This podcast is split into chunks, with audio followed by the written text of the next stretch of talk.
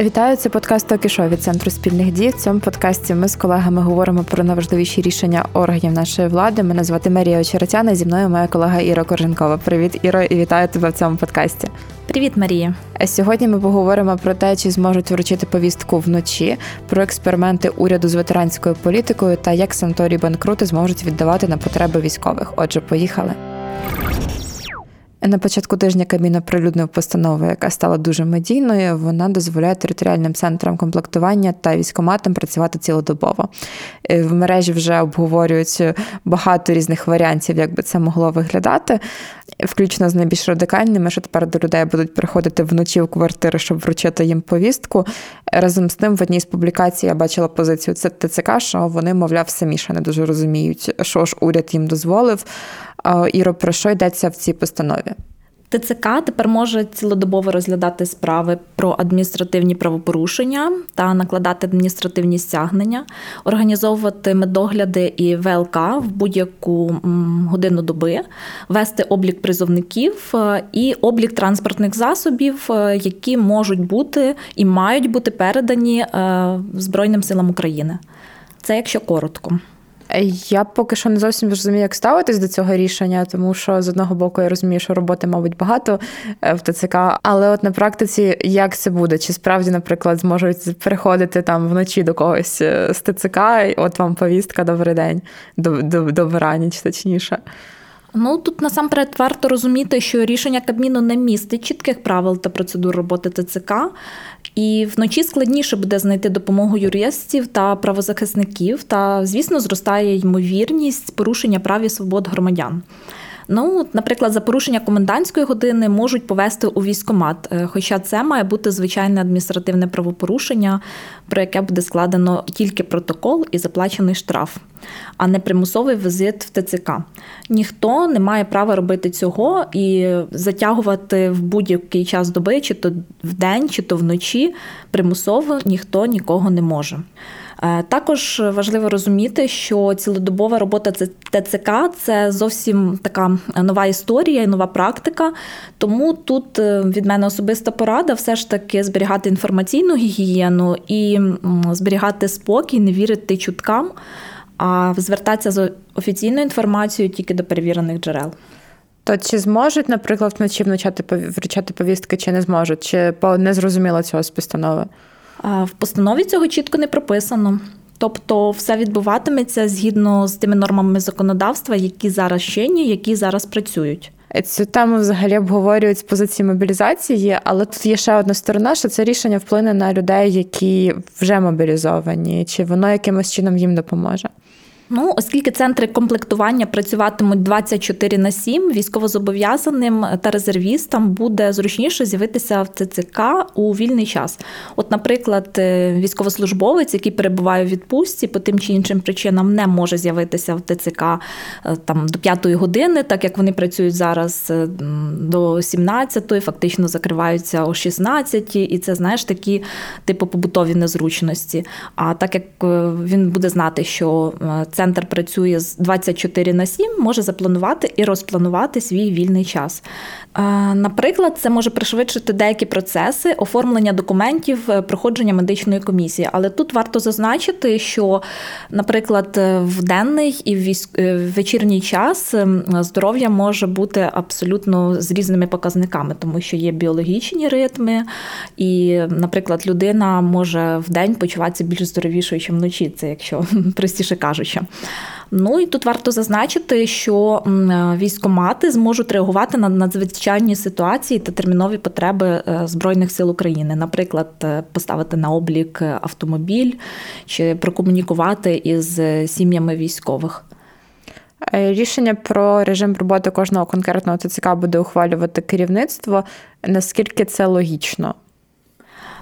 Ну, дивися, Певний логічний аспект в цьому є, тому що потрібно враховувати адміністративні особливості нашої держави. Цілодобова робота може бути необхідною у великих містах, е, і це буде зручно, це зменшить черги. Але е, за належної організації ці черги можна буде уникнути.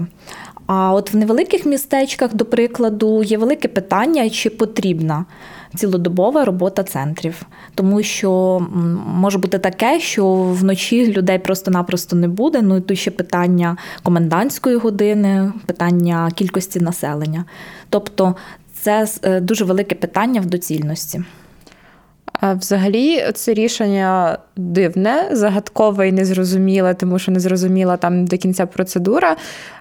І мене дивує, що таке незрозуміле рішення ухвалюють на настільки дражливу тему.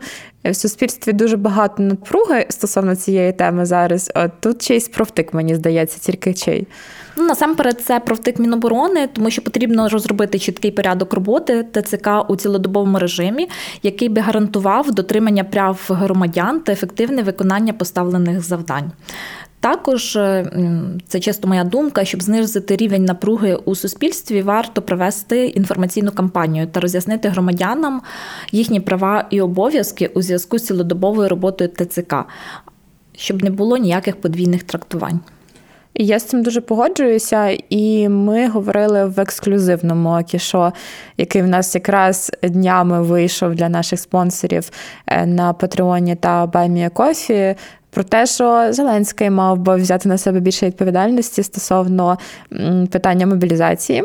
І якщо ми вже про це говоримо, то цього разу він у нас особливий, тому що ми на нього запросили Костянтина Шокала, це керівник нашого регіонального напряму аналітики. Слухачі постійні, напевно, пам'ятають і люблять Костю. І він також проанонсував результати нашого дослідження, над яким зараз працюють регіональні аналітики про місцеве самоврядування під час війни. Дуже дуже цікаво. Рекомендую підтримувати нас і слухати цей епізод першими решта ж слухачів зможуть це зробити за два тижні. Поговорили про мобілізацію. Тепер ще поговоримо про ветеранів, зокрема про ветеранську політику. Тут у нас два свіжих рішення. Перше це законопроєкт від групи нардепів на чолі з Тарасом Тарасенком. Я вже на цьому моменті трошки напряглась, тому що слухачі, можливо, пам'ятають, як я ставлюсь до закону про нацменшини його першої версії, яку колись подав якраз Тарас Тарасенко своїми колегами. І він розказував мені в інтерв'ю, що законопроєкт суперкласний і пропрацьований, а зрештою в нього ще мільйон разів потім вносили правки і переухвалювали. Е, повернемось до цього законопроєкту стосовно ветеранської політики. Тут я зроблю такий ще один ліричний відступ. Ми дуже часто говоримо, що влада ухвалює якісь точкові рішення, особливо стосовно ветеранських питань. Е, і це не окей, тому що ухвалюють якийсь один закон, яким гасять пожежу, але це не розв'язує проблеми комплексно. І саме для цього треба скоординована. Е, ветеранська політика. Отже, Іро, розкажи, будь ласка, що цим законопроєктом хочуть зробити нардепи? Ну, це перш за все така соціальна і скоріше медико-реабілітаційна е, історія ветеранської політики, яка має включати е, медичну та психосоціальну реабілітацію ветеранів, е, визнання та вшанування подвигу і пам'яті, забезпечення соціального і економічного захисту ветеранів. Правда, неясно, як це все має робитися і звідки будуть братися кошти в бюджет сприяння реінтеграції ветеранів суспільства і залучення ветеранів е, до розвитку українського суспільства. Тобто, фактично, нардепи щось конкретне вже пропонують, чи вони просто кажуть, що треба зробити політику? Вони просто пропонують такий ось е, комплексний підхід у формуванні ветеранської політики, але як це буде працювати, механізми вони не прописують. Я думаю, що все-таки будуть ще внесені мільйон правок по цьому питанню, де буде більш е, детально і більш якісно це все опрацьовано. Це взагалі мені якась трошки дивна історія, тому що е, є, наприклад, концепція ветеранської політики, яку вже там розробили профільні організації ветеранські. Вони її подали владі. Дивіться, от таке вже є напрацьоване. І там багато речей враховані. І чому просто не взяти це все в роботу? А може щось таке дуже нове і цікаве запропонували нардепи, чого не було раніше в цій концепції, наприклад, від ГОшок, або щось таке принципово інше. На жаль, нічого принципово іншого немає, як і немає цілісного поняття ветеранської політики. Це призводить до суперечливих е, державницьких рішень без системного формування законодавчої бази. Варто зазначити, що навіть немає визначення терміна і поняття ветеран, тобто незрозуміло, е, як далі ем, працювати і, знаєш, як то кажуть, як далі танцювати без головного. Взагалі, ситуація з ветеранською політикою зараз така печальна, бо нею мало би зайнятися мінветеранів, але вона цього не зробила. І комітет з питань соцполітики сказав, що міністерство на чолі з Юлією Лапутіною не взяло на себе координаційну роль в розробці політики, і, зрештою, Лапутіну звільнили. Е, мабуть, нардепи зараз вирішили на себе взяти цю координаційну роль і, нарешті, розібратися з ветеранською політикою. Хоча ну, Чи так це мало би бути, чи все-таки ну, варто було би обрати вже міністра ветеранів нового, і щоб мінветеранів це робило, це ж робота уряду, в принципі. Ем, тут я з тобою абсолютно погоджуюся. Це робота уряду. У нас є профільне міністерство, і в ідеальному світі воно б мало цим займатися. Але так як, на жаль, ми живемо не в ідеальному світі, тому е, така ініціатива Верховної Ради можна сказати досить похвальна, тому що краще робити щось, чим не робити взагалі нічого. Та, але хай розберуться, як мають виглядати і формуватись політики, тому що ну, то, те рішення воно мені поки що дуже віддалено нагадує якусь майбутню політику. А поки нардепи розбираються, уряд вирішив трошки поекспериментувати і ухвалив постанову, яка стосується, зокрема, освіти для ветеранів. Оце мене зацікавило, тому що е, я спілкувалася зі співзасновницею жіночого ветеранського руху Катериною Приймак і. Хоча в нас інтерв'ю взагалі було не про те, вона кілька разів згадала про те, що супер важлива освіта для ветеранів, і, можливо, її почув нарешті уряд. Е, так, зараз є е, минулого тижня був прийнятий експериментальний е, проект. Термін його реалізації 11 місяців. І про що він на базі закладів освіти там в в цьому проєкті визначені, чітко визначені ці заклади освіти, можуть надаватися безоплатні послуги з фахової вищої передвищої освіти для ветеранів. Е, також планується розробити та запровадити спеціалізовані спортивні та реабілітаційні програми для ветеранів і запровадити спортивні змагання, турніри, чемпіонати на всеукраїнському, регіональному та місцевому рівнях. В принципі, це така класна ініціатива. Якщо цей експериментальний проект піде і запрацює, я думаю, це буде досить крута історія. Е, можемо похвалити уряд тоді. Так, ми можемо похвалити уряд, але варто ще раз наголосити, е, що експериментальний проект не є частиною цілісної ветеранської політики. Остання досі перебуває на стадії розроблення. Ми про це з тобою говорили. І це унеможливлює комплексний підхід до повернення ветеранів в цивільне життя. Е, я тут пригадую, наприклад, рішення від мінветеранів багатостраждального. Мене відчуття, коли ми критикуємо мінветеранів чергове, мене відчуття, що ми б'ємо е, ногами лежачого, тому що всі вже його розкритикували. От, Але от мені пригадується ось це рішення помічник для ветерана, так звана няня для ветерана, як його називають, коли просто якесь точкове рішення ухвалюють для гасіння якоїсь пожежі, але навіть е, саме ветеранське середовище не вважає його якимось потрібним і правильним. Ми будемо сподіватися, що держава поступово перейде до формування комплексної політики. Добре, що нардепи принаймні роблять спроби в цьому напрямку, принаймні розуміють, що політика мусить бути. Будемо чекати коли ж вона нарешті з'явиться.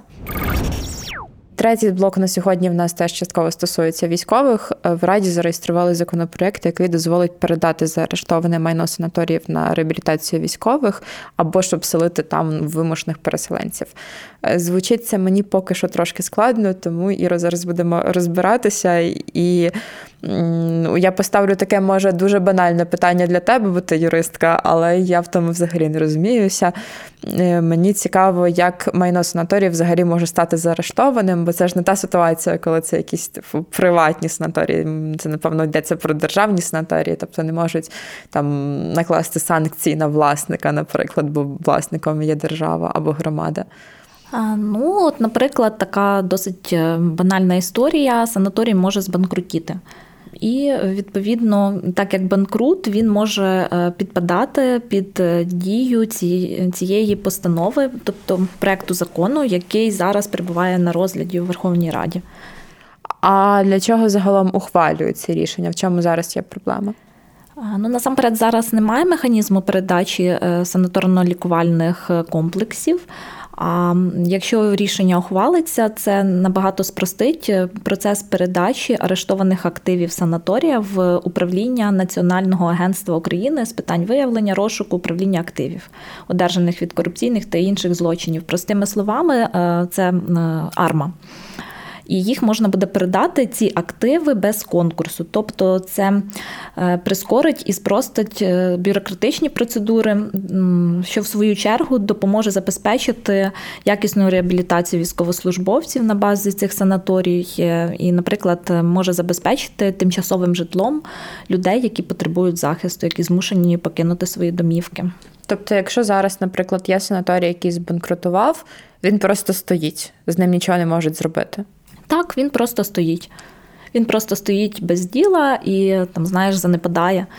До речі, це така цікава може бути практика, що санаторій відродиться через те, що в ньому буде життя, в ньому можливо буде зроблений якийсь косметичний ремонт, е, якісь е, візуальні відбудуться якісні зміни, там чи то заміна електрики, сантехніки, і в майбутньому все таки надіємося по закінченню війни. Е, це може бути таким якісним, класним місцем для відпочинку та реабілітації ну, не тільки ветеранів, а й взагалі е, всіх бажаючих. Це дуже класна історія, тому що навіть якщо говорити саме про ветеранів, ми розуміємо, що після війни. Ну, Дуже багатьом потрібна буде підтримка, реабілітація, і і над цим вже треба працювати. Повертаємося до теми ветеранської політики. От, Це теж таке точкове рішення, але, мабуть, краще, коли воно є, ніж його немає. Але е, давай не забувати, що все-таки це така нова процедура. В теорії вона класна, вона ніби як працююча, а от як буде на практиці, знову ж таки покаже час. А що може завадити? Е, бюрократичні процедури. Наша бюрократична машина, на жаль, така безжальна і вона зламує класні ініціативи. Хоча я залишаюся оптимістом до кінця і буду надіятися, що ця історія запрацює. А чи можуть це все якось так цифровізувати, щоб е, ну, уникнути можливостей цього бюрократичного впливу?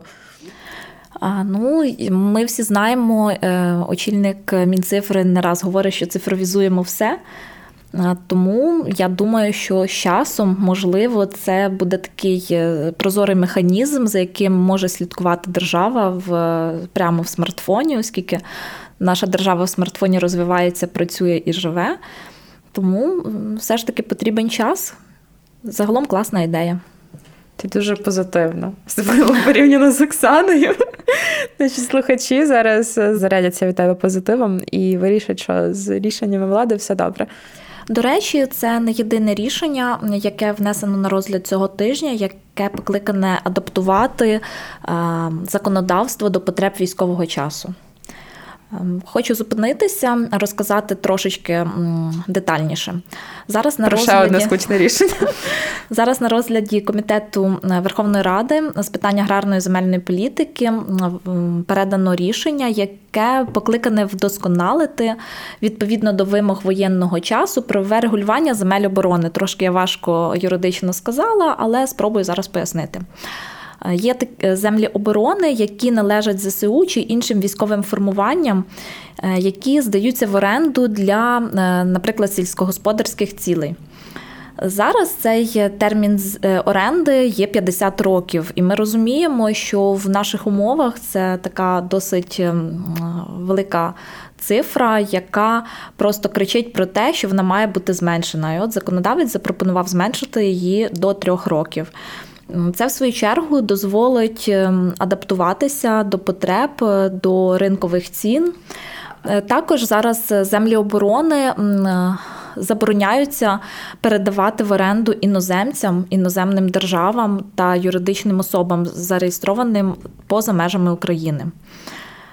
І забороняється передавати в суборенду. Тобто я не можу передати там третій особі право користування чи там право оренди земель, які я взяла у військової частини для ведення сільського господарства. Це таке взагалом позитивне рішення, якщо воно прийметься е, через те, що воно дещо врегулює господарську діяльність. І дозволить отримати додаткові кошти та фінансування на фінансування армії е, від оренди земель оборони. Я тобі дуже дякую, Іро, за пояснення. Слухачів я запрошую в коментарі. Пишіть, як вам цей випуск і що б ви ще хотіли почути. Якщо щось не зрозуміло в цих непростих рішеннях, то обов'язково пишіть свої запитання. Дякую тобі, Марія, за таку змістовну цікаву розмову. Було приємно. Це був подкаст Центру спільних дій про рішення ключових державних органів України. З вами були Марія Очеретяна та Іра Корженкова. Дякуємо звукорежисеру Андрію Іздріку, який це все монтує, щоб вам було приємно нас слухати.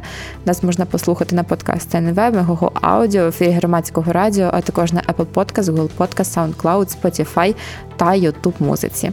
В коментарях пишіть свої відгуки і запитання. Дякую, що слухаєте нас, і почуємося за тиждень.